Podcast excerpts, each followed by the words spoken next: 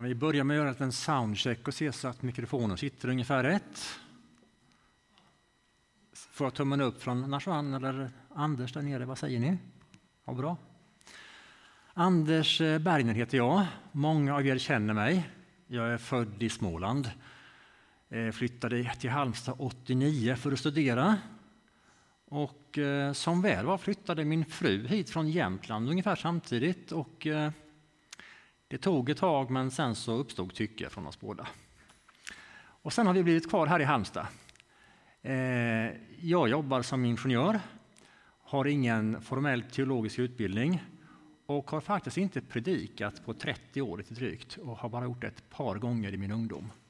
Så det var lite med förvåning jag fick ett samtal från eh, Jonathan Wolfbrand som är präst här strax före semestern och undrade om jag ville predika. Och eh, efter att ha tänkt lite på saken så tänkte jag det att nej men, det är nog en utmaning jag ska försöka mig på igen. Fast ändå kanske inte varit så där bra för 30 år sedan när jag försökte sist. Men ni får väl se om det blir bra eller inte efteråt. Det kanske ger någon någonting i alla fall. Eh, temat som jag fick är nådens gåvor. Och tre bibelställen ett från Josua, ett från Lukas och ett från första Korintierbrevet. Och eh, jag ska uppehålla mig mest i Korintierbrevet och eh, angränsande eller ja, refererande ställen. Men jag ska börja lite med Josua och med Lukas. Och den här predikan kanske blir mer av ett bibelstudium med mycket bibeltexter och ganska mycket läsande. Och det får ni ha överseende med. Och också att jag läser mycket innantill av mina egna ord. Men vi börjar att läsa i Josua 25. Nej, jo. Har jag skrivit fel här till och med? Ja. Jag har i alla fall ett, ett stycke från Josua. Vi får se om jag kanske har läst fel. Från, jag kanske inte har tagit den texten du föreslog från Josua, Jonathan. Och nu vörda Herren och tjäna honom i renhet och sanning och släng bort gudarna som era fäder tjänade på andra sidan floden och i Egypten och tjäna Herren. Och om det verkar ont för er att tjäna Herren, välj idag vem ni vill tjäna. Om det är gudarna som era fäder tjänade som var på andra sidan floden eller amorenas gudar i vars land ni bor. Och vi, jag och mitt hus, ska tjäna Herren. Folket svarade då till Josua, aldrig att vi skulle överge Herren och tjäna andra gudar. Vi vet att Herren är vår Gud. Han är den som har fört oss och våra fäder ut ur Egyptens land, ur slavhuset. Vi kommer ihåg hur han har gjort stora under inför våra ögon. Han beskyddade oss på vår vandring och från folken vi passerade. Vi vet att Herren har jagat iväg alla dessa folk för oss, också amorena som bodde i landet. Vi vill också tjäna Herren, för han är vår Gud. En synonym till tjäna här kan vara att tillbe. Den sist, det sista kapitlet i Josua bok skrevs när han hade uppnått en mycket hög ålder. Och han dör efter dessa händelser i en ålder av 110 år. Han visste att jordelivet närmade sig sitt slut. Många av oss har vuxit upp med undervisning om det gamla förbundet i Gamla testamentet, i singularis, och det nya förbundet i Nya testamentet. Men Herren slöt förbund och förnyade förbund i Gamla testamentet gång på gång. Först med Abraham och med Mose och med flera andra, och så också med Josua. Och Josua reste en sten med förbundet inristat. Och innan händelsen i kapitel 24 utspelar sig så finns en sammanfattning av Josua bok i kapitel 23. Och strax dessförinnan i kapitel 22 finns de sista dokumenterade händelserna i Josua bok innan han kallade samman stammarna och överlämnade sitt andliga arv här då i kapitel 24. Vi vill tjäna Herren. Och I kapitel 22 kan vi läsa så här. Sedan kallade Josua på rubeniterna och gaditerna och halva Manasses stam och sa till dem Ni har hållit allt som Herrens tjänare Mose har befallt er och har lyssnat till min röst i allt som jag har befallt er. Ni har inte lämnat era bröder alla dagar till idag utan har, uppehåll, utan har hållit uppdraget som Herren, er Gud, befallt er. Och här används uttrycket Herafé Elohim, alltså Javé, egennamnet som inte uttalades egentligen, och Elohim som man använde för att beskriva Israels Gud, alltså den guden som hebreerna trodde på. Inte Gud i allmänhet. Jag slog upp just Elohim, vad det betyder, och i olika kontexter har det betytt lite olika, men, men i Gamla testamentet används vanligen Elohim som benämningar på den guden som judarna tillber. Nu har Herren er Gud gett vila till era bröder som han talade till dem. Vänd nu därför tillbaka och gå till era tält i landet där ni har er besittning som Herrens tjänare Mose gav till er på andra sidan Jordan. Men var bara mycket noggranna med att göra befallningarna och undervisningen som Herrens tjänare Mose har befallt er att älska er Gud, Javé Elohim, och varandra på alla hans vägar och hålla hans budord och hålla sig fast vid honom, att klänga sig fast vid honom, att klistra sig fast vid honom och tjäna honom med hela ert hjärta och med hela er själ. Då lämnar vi Josua för en stund. Så går vi till texten i Lukas. Det är Lukas 9, 46-48. Och rubriken i översättningen jag läste är Var ödmjuka, betjäna varandra. Men en diskussion uppstod bland lärjungarna. Den rörde frågan om vem av dem som var störst. Det kanske rörde om vem som hade mest värde eller inflytande och auktoritet. Jesus visste vad de tänkte i sina hjärtan. Han tog ett barn och ställde det bredvid sig och sa till dem Den som välkomnar det här barnet i mitt namn, han välkomnar mig. Den som välkomnar mig välkomnar honom som har sänt mig. För den som är minst bland er alla, han är stor. Eller han är den som verkligen är stor. I den judiska traditionen skedde undervisningen av en lärare genom att eleverna fick lära sig att repetera utantill redan från unga år. Och I synagogan hade man ofta ett bord nästan mitt i synagogan och sen så satt man på tre sidor så här vänd mot varandra. Och eh, när man läste texterna så läste man först texten och sen var det någon som utlade texten och sen följde ofta ett samtal, en diskussion, ungefär som livets frågor som Thomas Seidal och några till här eh, försöker att ordna en gång i månaden för att ha samtal om aktuella frågor som gör tron och livet. När diskussionen uppstod bland lärjungarna om vem som var störst och hade mest, kanske vem som hade mest inflytande och värde, eh, kanske det har i sin grund i hur man var mycket van att diskutera alla möjliga frågor, även i synagogan. En dimension till den här diskussionen kanske var kopplad till deras personlighet och gåvor. Kanske vem som hade den starkaste gåvan att tala och undervisa, eller starkaste ledargåvan. Jesus tar då fram ett barn och ställer det bredvid sig. Inte framför, inte bakom, utan bredvid sig. Eh, och det, eh, det, eh, det, det, ordet som används här i grekiskan för barn är padion. Jag kan inte grekiska så jag får bara slå upp, ni får, loss, ni får, ni får tro mig. uttalet har jag ingen aning om. Och det betyder i alla fall ett mindre barn under skolåldern. Så, så, barnet är ju minst ungefär ett år för att det kan stå bredvid Jesus, men det är under skolåldern. Jesus befinner sig i den här händelsen i Petrus hus i Kapernaum, för det kan vi läsa i Markus 9.33.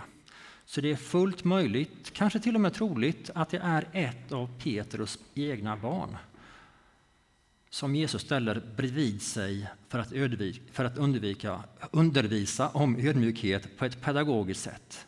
Och budskapet är väldigt tydligt. Det är inte våra stora förmågor, det är inte vår styrka i våra nådegåvor eller tjänster som är viktigast i vår vandring med Jesus, vid, vid Jesus, med Jesus vid vår sida. Den självutgivande kärleken till andra människor och med mänskliga ögon mindre betydelsefulla personer är viktigare än vilken hierarkisk ställning vi kan skaffa oss och vilka gåvor och förmågor vi har.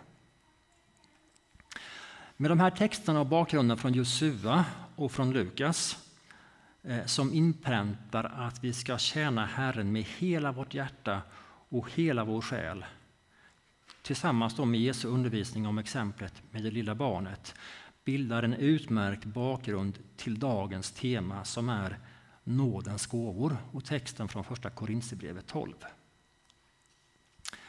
Och då läser jag ur första Korinthierbrevet 12 med början i den fjärde versen. Eh, det finns olika gåvor, men anden är densamme. Det är fritt givna gåvor, olika till sin karaktär och fördelade på olika personer. Det finns olika tjänster, men Herren är densamme. Det finns olika tjänster, sätt att betjäna, olika till sin karaktär och fördelade på olika personer, men Herren är densamme. Och det finns olika typer av kraftgärningar, sätt att utföra sitt arbete eller sitt uppdrag. Men Gud är densamme som verkar, inspirerar och ger kraft.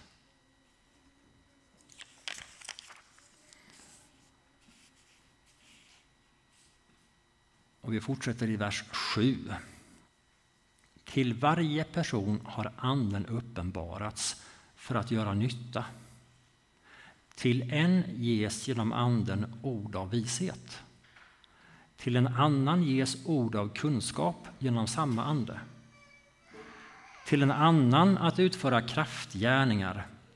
Till en annan profetisk klarsyn. Till en annan att skilja mellan andar till en annan olika sorters språk eller tungotal och till en annan uttydning av språk eller tungotal. Alla dessa är inspirerade av en och samma ande som fördelar dem till varje person som han vill.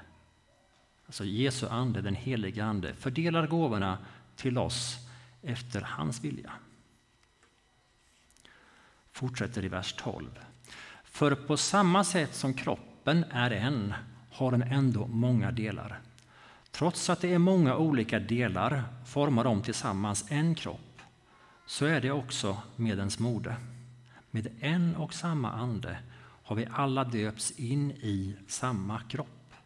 Vare sig vi är judar eller greker, slavar eller fria. Vi har alla fått dricka av samma ande för kroppen består inte av en enda del, utan av många. Många av er kan säkert de här nio gåvorna som listas utan till. Ni har hört undervisningen och läst böcker om hur de ska tillämpas.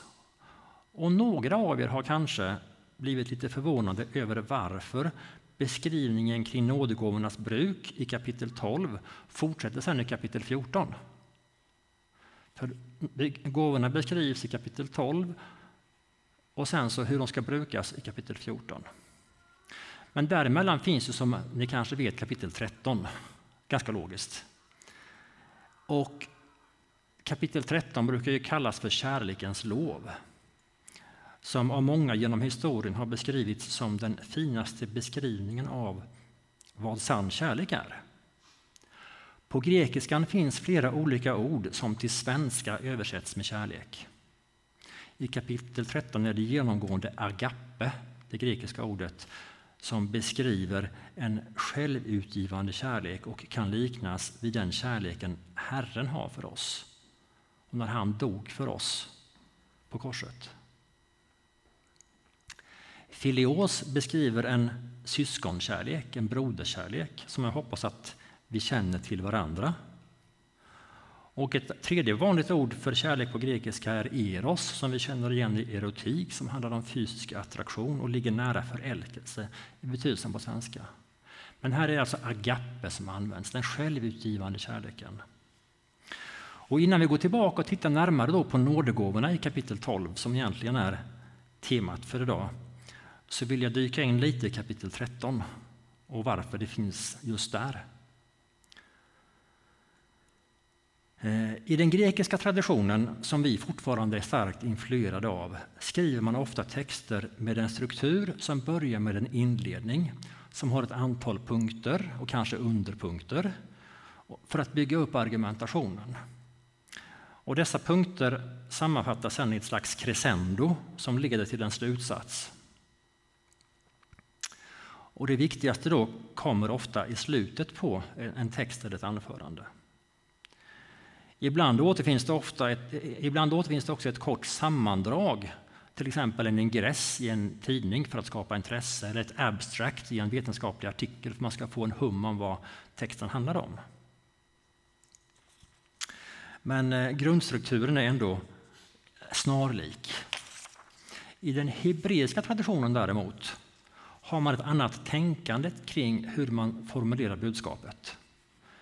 Och eh, man försöker skapa en slags symmetri. Så tänk er att vi är vana vid en punktlista eller rubriker och underrubriker. Och i hebreiskan försöker man formera det centrala budskapet i mitten. Att det byggs upp i sekvens och det trappas ner efteråt. För att man ska få liksom fokuset i mitten. Och det är delvis en, en, ska säga, en poetisk eh, finess med det också. Men det kan vara svårt för oss som inte är vana det tankesättet att se kiasmen och förstå vad är centrum i budskapet. Och kiasmer förekommer både på kapitelnivå, att man kan se som här då att det kommer ett helt kapitel 13 som är huvudbudskapet kring nådegåvornas bruk. Men det kan också ske i versform eller i ordform, alltså på, på låg nivå. Och det kan finnas kiasmer i kiasmer på flera nivåer, precis som det kan finnas rubriker och underrubriker på flera nivåer i, i vår tradition att skriva. Eh, så vad vill jag då ha sagt med det här? Jo, få avsnitt i Bibeln har ryckts ur sitt sammanhang så frekvent som just vers 4-7 i Första Korinthierbrevet 13, eller för all del kanske hela Korinthierbrevet 13. Stycket utgör själva kärnan i redogörelsen av de andliga gåvornas funktion i gudstjänsten och beskriver vad Guds osjälviska, utgivande och rättfärdiga kärlek, agape, är och utför. Totalt finns det 15 verb här som beskriver kärleken. Men eftersom vers 6a berör två sidor av samma mynt så blir det 14 verb, alltså 7 plus 7, som tas upp. Centralt i den här kiasmen finns sju negationer eh, som lyfter fram vad kärleken inte är eller gör.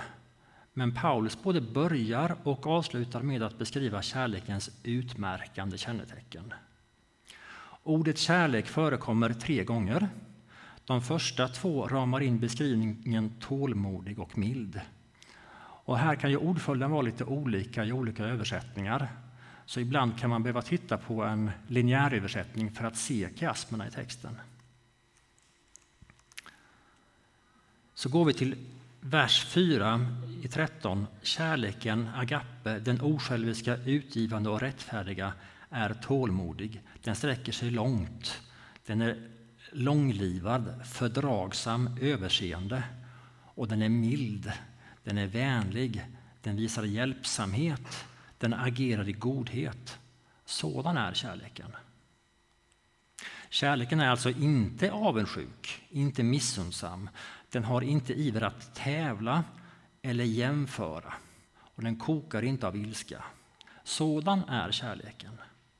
Den skryter inte, den upphöjer inte sig själv, den smickrar inte, den förskönar och överdriver inte. Den är inte uppblåst. Den visar sig inte stolt och den uppträder inte arrogant. Den agerar inte opassande eller osmakligt eller utmanande eller oförskämt. Den söker inte sitt eget, den är inte självisk. Den insisterar inte på sin egen väg och sina rättigheter och ställer inga ultimatum. Och det här är själva kiasmens centrum. Den söker inte sitt eget. Den brusar inte upp, den blir inte irriterad och ilsken, den är inte lättstött och överkänslig. Den kommer inte ihåg det onda. Och här används ordet logisomai som vi känner igen i logg eller loggbok. Det vill säga, kärleken för inte loggbok på andras oförrätter. Kärleken gläder sig inte över orättfärdigheten, andra människors synd och misslyckanden, utan den gläder sig med sanningen.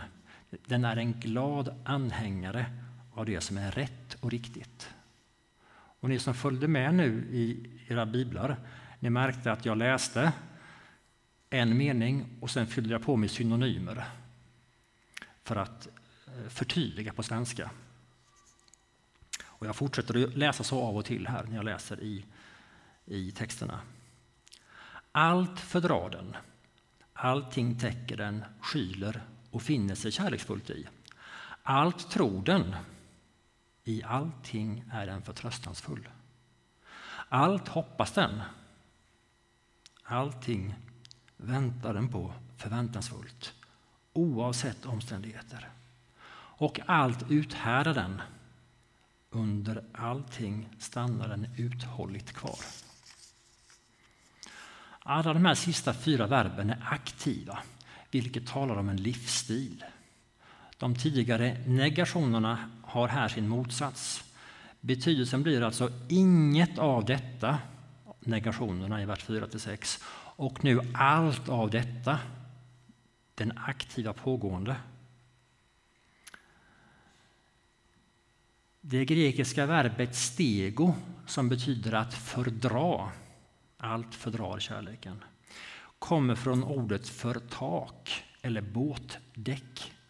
Betydelsen är både att täcka och skydda på insidan, men också att hålla ut i detta. Just innebörden att hålla ut finns också i det sista ordet hypomeno, att uthärda. Ordagrant att förbli under. Alltså förbli under, inte under som ett tecken under. Detta gör att även vers 7 formar en slags kiasm, en symmetri kring kärnbudskapet. I vers 6 beskrivs hur kärleken gläder sig i sanningen men utan att för den skull skvallra och skadeglatt exponera andras svagheter. Sanning utan nåd kan bli hård och obarmhärtig och kärleken skyddar inte synden men betäcker omsorgsfullt syndaren. Och här kan vi också slå upp det i Ordspråksboken 16 och 6. Eh, sträva, just det, i kapitel 14 sen som kommer efter kärlekens lov, när vi kommer tillbaka då till till bruket av nådegåvorna så står det så här, sträva efter kärleken, eller ordagrant spring efter, följ kärleken, men var också ivriga att få de andliga gåvorna, framförallt profetians gåva. Sedan kommer mer instruktioner om hur gåvorna ska användas. Och nu har vi då passerat kiasmens centrum på det stora planet, de här tre kapitlen. Och då kommer vi tillbaka till huvudtemat, nådens gåvor. Och eh, jag ville ta den här inledningen just för att beskriva hur nådens gåvor skall användas. Jo, det är genom kärlek.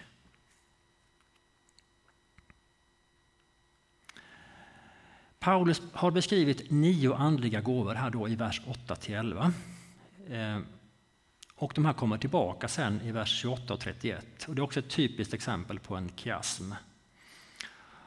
Eh, och totalt i Nya Testamentet nämns drygt 20 andliga gåvor och de tre andra referenserna är Romarbrevet 12, 6-8, Efesierbrevet 4 och 11 och första Petrus brev 4, 10-11. Och vi kan räkna upp de här 20-talet gåvorna på en gång så ska jag sen kort beröra varje också. Och I första Korintierbrevet så hittar vi ord av vishet, ord av kunskap, eller vishetens ord eller kunskapens ord. Vi hittar tro, gåvor att hela i pluralis. Vi hittar kraftgärningar, profetisk klarsyn, skilja mellan andar, olika språk eller tungotal och uttydning av olika språk eller tungotal.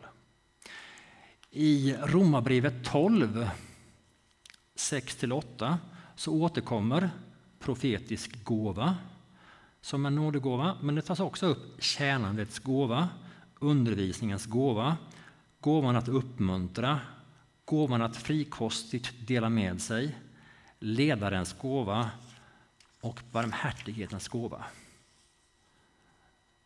Och på något sätt tror jag att flera av de här gåvorna faktiskt samverkade nu i helgen.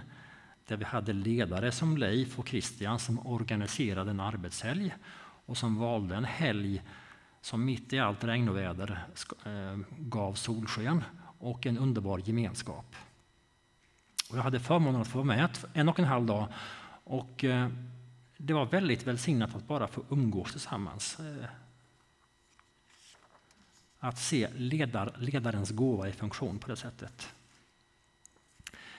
I första Petrus 4, 10-11 så återkommer två gåvor till, tala och tjäna. Eh, och i Efesierbrevet 4 så nämns fem gåvor som ibland också omnämns som tjänstegåvor, som är gåvor av nåd. Och det är apostlar, profeter, evangelister, herdar och lärare som är de tjänsterna som beskrivs. Eh, så jag återkommer nu till de här gåvorna en efter en. Och var och en av de här gåvorna skulle kunna bli en egen predikan eller ett eget bibelstudium. Så att jag kommer bara skrapa lite på, på ytan på var och en för att ge beskrivningen. Och när man växer i de här gåvorna så börjar det alltid i kärleken till Herren och kärleken till sin nästa. Och det är bra att börja också i det lilla sammanhanget och upptäcka sina gåvor. Och att inte i första hand söka gåvan, utan söka Herren själv. Sök gemenskap med Herren, sök gemenskap med din nästa och sen väx därifrån in i gåvorna istället för att söka gåvorna först och sen Herren. Det är bara en allmän rekommendation. Det, det kan säkert gå till på annat sätt ibland. Om vi då går till ord av vishet så handlar det om att ge vägledande ord i en specifik situation och kan baseras både på erfarenhet eller profetisk uppenbarelse och kännetecknar ofta personer med det vi brukar kalla mognad. Ord av kunskap däremot, det är insikt om något som Gud på ett övernaturligt sätt uppenbarar genom samma ande. Det kan till exempel vara kunskap om att någon person har ett specifikt behov och behöver vägledning eller förbön eller hjälp på något sätt. Skillnaden mellan vishet och kunskap är att visheten handlar om hur kunskap ska appliceras, antingen erfarenhetsbaserad kunskap eller gudsuppenbarad kunskap i en viss situation.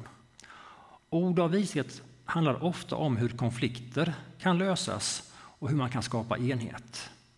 Och det finns många exempel på det här i Bibeln. Ett exempel på ord av vishet är när Salomo fick fram vem som var barnets verkliga moder i en vårdnadstvist. Och ni känner säkert igen det från Första Kungaboken 3, 16-28. Eh, det finns flera exempel i Apostlagärningarna där ord av vishet hjälper till att strukturera upp matutdelningen och senare hur Jakobs ord löser en stor konflikt. Det är Apostlagärningarna 6, 2-4 och 15, 19-22.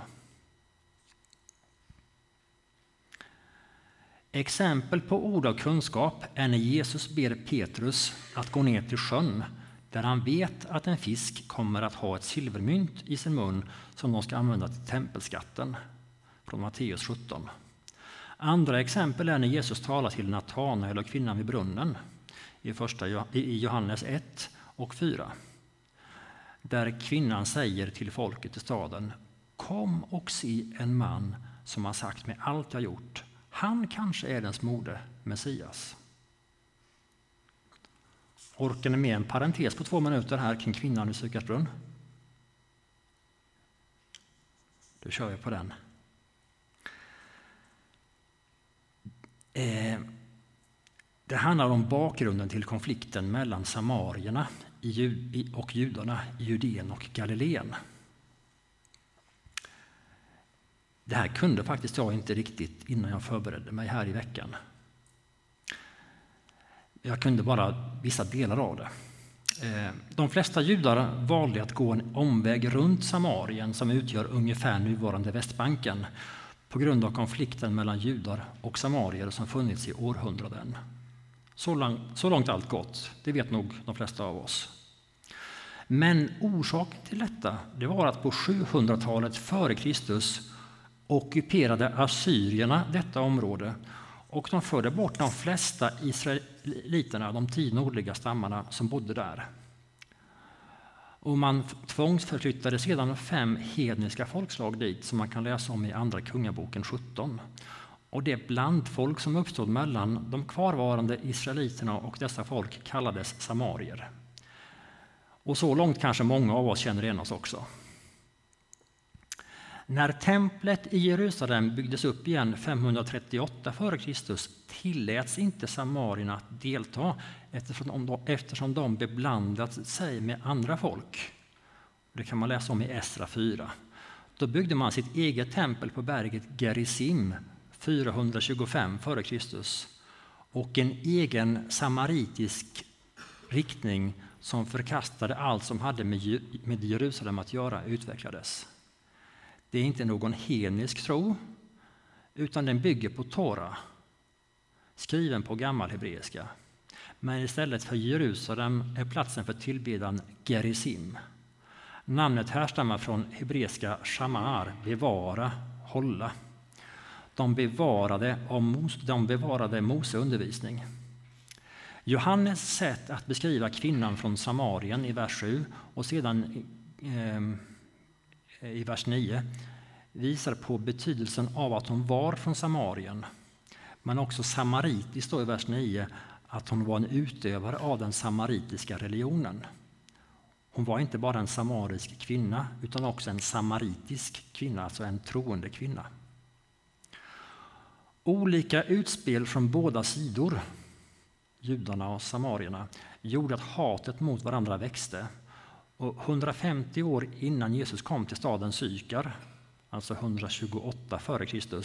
jämnade den judiske kungen Hyrkanus II samariternas tempel på Gerizim med marken och lät den dagen bli en helgdag.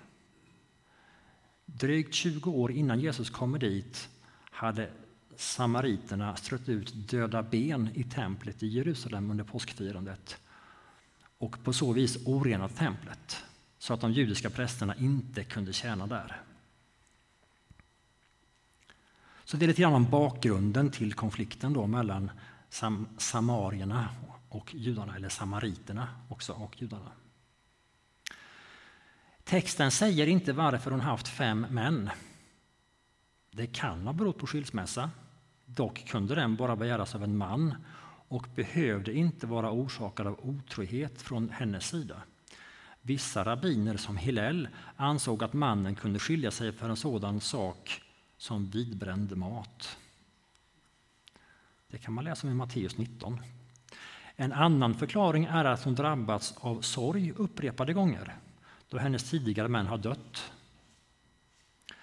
Mannen hon bor hos nu kanske är en släkting som förbarmat sig över henne och gett henne tak över huvudet. Hur som helst så verkar hon ändå vara en någorlunda respekterad kvinna eftersom folket lyssnar på henne. Eh, och hennes djupa tro på skrifterna talar för att hon levde ett rättfärdigt liv och snarare var en kvinna drabbad av olyckliga omständigheter. Eh, just det, snarare olyckliga omständigheter än konsekvenserna av ett medvetet omoraliskt liv. En bild som senare utläggningar från 1500-talet och framåt ofta målar upp. Fram till reformationen var hon framställd som en högt aktad och i predikningar kallade hon, kallades hon för apostel och evangelist. Hon sågs som ett föredöme vad gäller att vittna om Jesus. Hennes prioriteringar skiftar från att hämta vatten till att vittna om Jesus när hon lämnar kvar krukan i vers 28. Omnämnandet av Josef i vers 5 knyter också an till hur Josef lidande fick leda hela Israels eh, till, till räddning i Första Mosebok 45. Vilket har en parallell till händelserna här i vers 39-42. Vi kan också jämföra detta med äktenskapsbrottet i Johannes 8 och 3 där det uttryck, uttryckligen nämns, men det gör det inte här.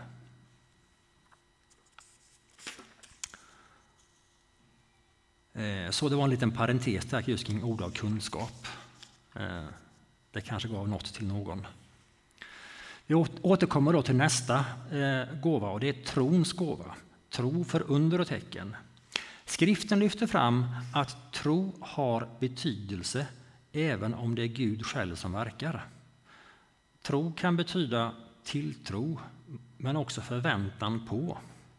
När vi läser Guds ord och tar del av undervisning och vittnesbörd ökar vår tilltro till Gud och hans löften. Och det bygger i sin tur förväntan på att hans ande kan verka här och nu, även genom mig och dig.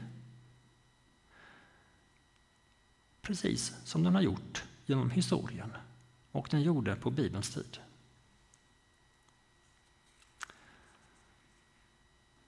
Vi kan ta några bibelexempel på det här. I Matteus 9 så handlar det om fyra män och en lam man på en bår som bärs fram och firas ner genom huset. Och när Jesus såg deras tro och den sjuke mannen, både den sjuke mannens tro och de fyra, vänners, fyra vännernas tro, sa han till den lame mannen Var vid gott mod, var glad och frimodig, mitt barn, dina synder är förlåtna. Och han reste sig upp och gick. Och I Matteus 9.28 så kan vi läsa om att när han kom till huset, och det är alltså Petrus hus i Kapernaum, där Jesus bodde för, för tillfället, så kom de blinda männen fram till honom. Jesus frågade dem, tror ni att jag kan göra detta? Att ge dem synen tillbaka. De svarade, ja, Herre. Då rörde han vid deras ögon och sa, som gensvar på er tro eller förtröstan ska det ske. När Jesus kom till Nasaret i sin hemstad kan vi läsa i Matteus 13, 57 att befolkningen i Nasaret tog anstöt. Jesus sa till dem, en profet är inte föraktad förutom i sin hemstad och i sin egen familj. Han utförde inte många kraftgärningar där på grund av deras otro. Så trons gåva och tron har betydelse. Eh, gåvor att hela, det står i pluralis i den grekiska texten. Det kan syfta antingen på att hela flera personer, inte bara vid ett tillfälle, eller att hela från olika typer av sjukdomar, eller både och. Ordet för hela kan betyda både bota, typiskt då från en sjukdom, eller återskapa det som är trasigt eller saknas. Och här kan jag igen lyfta fram ett vittnesbörd om en tonåring i trakten av Kalmar som eh, Per-Ive eh, var med och fick be för. Och den här tonårsgrabben saknade en muskel som är väldigt viktig, en ringmuskel som sitter där bak som han hade fötts utan med. Så det var väldigt besvärligt för honom så fort han skulle iväg någonstans. Och efter förbön så hade han en ringmuskel igen. Som läkarna kunde konstatera då att nej, man, han har fått en förslutning som fungerar. Så gåvor att hela eh, står i pluralis. Eh, vi kan ha olika typer av gåvor. En kanske har en gåva att be för vissa sjukdomar och en annan för andra sjukdomar. Kraftgärningar, mirakler, tecken, under. Det är inte riktigt lika tydligt vad som menas med just kraftgärningar. Men det kan vara allt från små märkliga ingripanden i vår vardag till tecken som syns på himlen och påverkar historien. Ett exempel som återfinns i Apostlagärningarna och som faktiskt jag och Ingmarie har varit med om en gång, det är att gå genom en låst dörr utan en nyckel. Eh, ett mycket större tecken det är när Israel återuppstod som nation 1948 och lyckades försvara sig mot de anfall som kom från grannländerna trots att israelerna i stort sett saknade tyngre utrustning i sin mycket enkla och provisoriska armé och att fienden hade ett enormt stort övertag i manskap och utrustning. Eh, profetisk klarsyn eller profetisk gåva kan beskrivas som gåvan att förstå och förmedla Guds vilja och syfte. Det kan beröra dåtid, nutid och framtid. Eftersom det finns tal som framstår som profetiskt men inte är eftersom det kan finnas tal som framstår som profetiskt men inte är inspirerat av den helige Ande så måste alltid profetia prövas. Och I Första Thessalonikerbrevet 5 så kan vi läsa i vers 19 och framåt Sluta att kväva anden. Sluta att förakta profetior. Pröva istället allt. Håll fast vid det som är gott. Håll er borta från varje form av ondska. Oavsett hur fromt och fint det verkar vara på ytan. Just det, det skulle nog hängt ihop där. Jag skulle ha skrivit, eh, Håll er borta från varje form av ondska oavsett hur fromt och fint det verkar vara på ytan. Det finns saker som ser fromt ut på ytan men som är ont men som man kanske inte ser med sina mänskliga ögon eller med sitt mänskliga förstånd. Samtidigt ska man inte kväva och släcka ut anden genom att förakta profetior. Eh, och man ska inte godta allt som säger sig vara andligt. Alla andliga manifestationer och profetiska tilltal ska prövas mot Guds ord och även gåvan att skilja mellan andar ska vara verksam. Profetiskt tal är alltså inspirerat av Gud genom den helige Ande. Uppenbarelsen kan ske på många olika sätt. Det kan vara som en tanke som pockar på, ett ord eller mening som helt plötsligt fastnar i sinnet eller ett bibelord som får nytt liv i en specifik situation eller en bild för sin inre syn eller som en scen som spelas upp eller en dröm. Det finns olika sätt som profetisk gåva kan verka. Men den profetiska uppenbarelsen behöver tolkas. Och därför är det lätt hänt att vi blandar in våra egna tankar och åsikter så budskapet blir en blandning av det Herren vill ha sagt med egna tankar. Och Det kan vi kalla för en profetia som är oren eftersom den inte eftersom den blivit färgad av mina mänskliga tankar. Men det kan också vara så att profetian har fel källa och att det inte är den helige Ande som inspirerat utan andra andar. Och Då kan vi kalla det för en falsk profetia och en falsk profet. Och att skilja mellan andar, det är förmågan av att urskilja varifrån källan kommer. Att intuitivt, ofta under bön, förstå vad som är sant och äkta och kommer från och genom den helige Ande och vad som kommer från andra källor. Vår mänskliga förmåga tenderar att tolka andliga företeelser som positiva när de känns bra. Men förmågan att skilja mellan andar avslöjar budskap som först kanske känns bra men som har fel ursprung eller har tolkats fel och därför leder fel. Både gåvan att skilja mellan andar och kunskapens ord ligger nära profetians gåva. En del av oss kanske fungerar i alla tre gåvorna, andra i två och en del kanske bara i en. Och så kanske det i synnerhet är med gåvan att skilja mellan andar. Även om man inte har gåvan att skilja mellan andar kan man pröva vad som sägs mot Bibeln, Guds ord.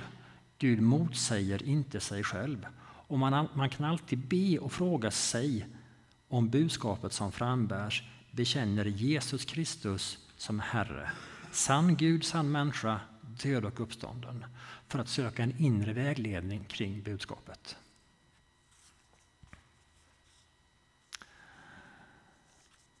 Olika språk eller tungotal delas ofta upp i två olika kategorier. Dels bönespråket, där vår ande ber utan att vårt förstånd förstår orden som vår mun uttalar. Och dels förmågan att tala ett helt annat språk utan att man har lärt sig det. Ett exempel från Apostlagärningarna är ju den första pingstdagen där alla får höra evangelium på sitt eget språk. Ett annat mer nyligt exempel eh, kommer från slutet på 80-talet. Eh, bara för att ta ett exempel som jag känner väl till. Ni kanske, en del av er känner till Stefan Svensson som har varit distriktsföreståndare för EFS i Småland i närmare 20 år och rektor på Glimåkra folkhögskola de sista tio åren ungefär av sitt yrkesliv innan han gick i pension häromåret. Han reste och besökte Vineyardrörelsen i Kalifornien på 80-talet med familjen. Och efter en gudstjänst upptäckte han att hans barn, som inte hade börjat plugga engelska och är uppvuxna före dator och internetrevolutionen, de satt och pratade med jämnåriga små amerikaner och de förstod varandra alldeles utmärkt. Så antingen pratade de eh, ett språk de inte förstod eller så gav Gud dem förmågan att förstå varandra helt och hållet. Tungotal, den andra kategorin av, eh, av, av eller den, den, andra kategorin av tungotal kan vi kalla som bönespråk. Eh, och det, det, kan verka som småbarnsjoller, men det är ett sätt för vår ande att be direkt utan omvägen genom vårt förstånd där vi inte behöver anstränga oss för att formulera ord och meningar. Paulus undervisar om bruket Paulus undervisning om bruket av tungotal är tydlig i kapitel 14. Han, han, säger själv att han ber mer i tungor än någon av er. Men han säger också att tungotalet ska uttydas i gudstjänsten. Och om det inte finns någon som uttyder så ska tungotalaren vara tyst. Och att två eller tre ska tala en i sänder. Men det är inte sagt att jag säger eller tolkar det som att det här bönesorlet som man ofta hör inte är enligt Guds vilja. Jag tror mycket väl det kan vara så att man kan be och be lite halvhögt för sig, för sig själv i tungor och att det inspirerar oss sen att formulera en bön med ord som vi kan förstå.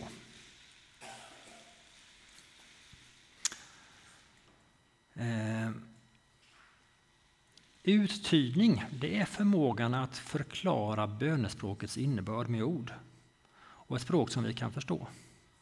Och uttydning kanske är sånt som händer lite grann så här halvt diffust för oss lite nu och då när vi ber i tungor och sen så kommer tankarna och sen så uttalar vi böner. Men det kan också vara väldigt konkret att någon framför ett budskap och talar i tungor och sen översätts det budskapet till ett förståeligt språk. Och det första tillfället när jag upplevde det, det var när en kvinna sjöng en sång, i det vi brukar kalla sång i anden, sjöng med tungotal på en melodi som ingen kände igen. Och sen var tyst en stund och sen så sjöng samma sång igen, fast på svenska, med samma melodi. Eh, så budskapet, alltså uttydning av tungotal kan ske både av den som själv uttalar det och av någon annan. Sen har vi några gåvor också i Romarbrevet 12. Eh, alla har vi olika nådegåvor som alla har sitt ursprung från nåd. Om det är profetisk gåva ska den användas i proportion till din tro. Är det tjänandets gåva ska den användas för att tjäna. Och här är det ordet diakonia som används. Om det är undervisningens gåva ska den användas för att lära ut. Om det är gåvan att uppmuntra ska den användas för att uppmuntra. Om det är gåvan att frikostigt dela med sig ska det ske uppriktigt. Om det är ledarens gåva ska det ske med engagemang. Om det är barmhärtighetens gåva ska det göras med glädje. Och I första Petrus 4 och 11 så kommer två till gåvor. Tala kanske är en synonym till att undervisa och tjäna tas upp också här.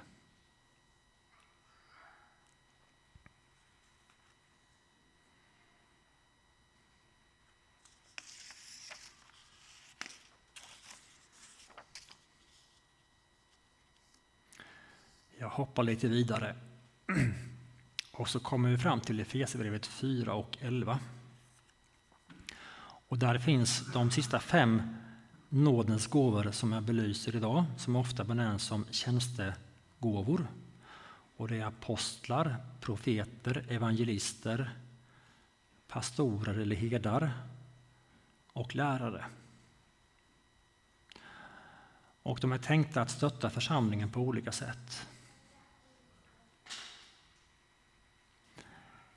Eh, aposteln, eller de här gåvorna, de, de kan liknas vid en kropp där Jesus är huvudet. Men det går också att se hur de här olika gåvorna har sin motsvarighet i handens fem fingrar. Aposteln är då tummen som når till alla de andra fingrarna som kan hjälpa till på det område som behövs men som samtidigt också är kortast. Profeten är pekfingret som pekar ut riktningen. Evangelisten, det är långfingret som når längst. Heden eller pastorn, det är ringfingret som lovar trohet till församlingen och som skyddar den som herde. Och läraren, det är lillfingret som ger balans åt handen.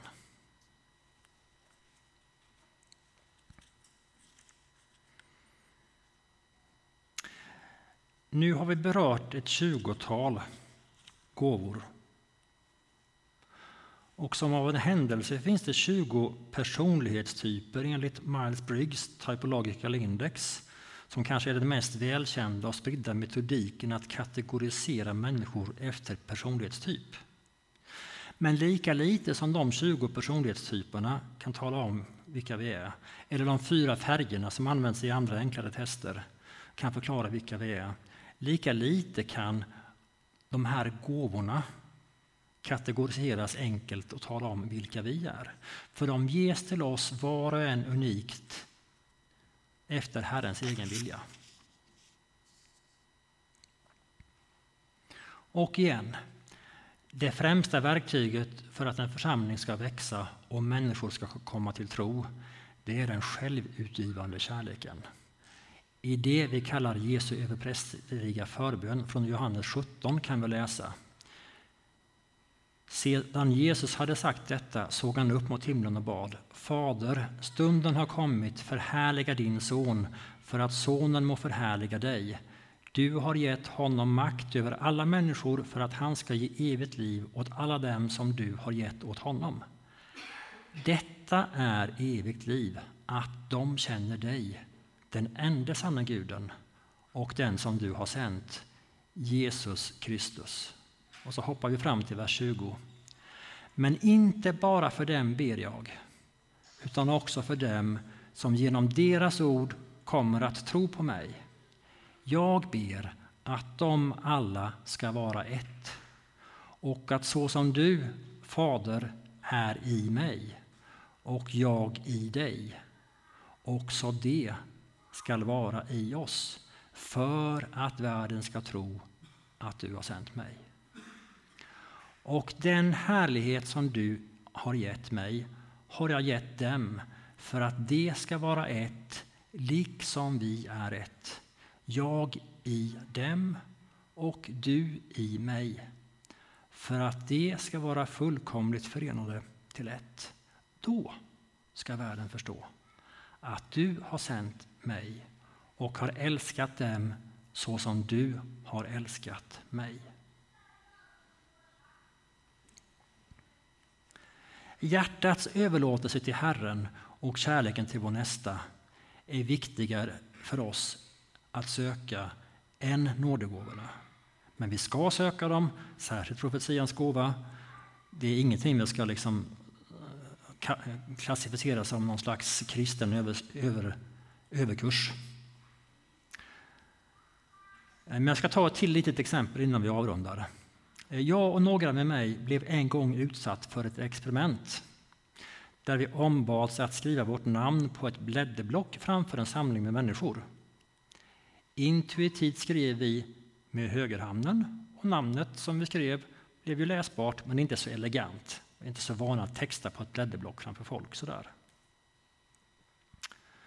Sen fick vi uppdraget att skriva vårt namn igen, fast med vänster hand.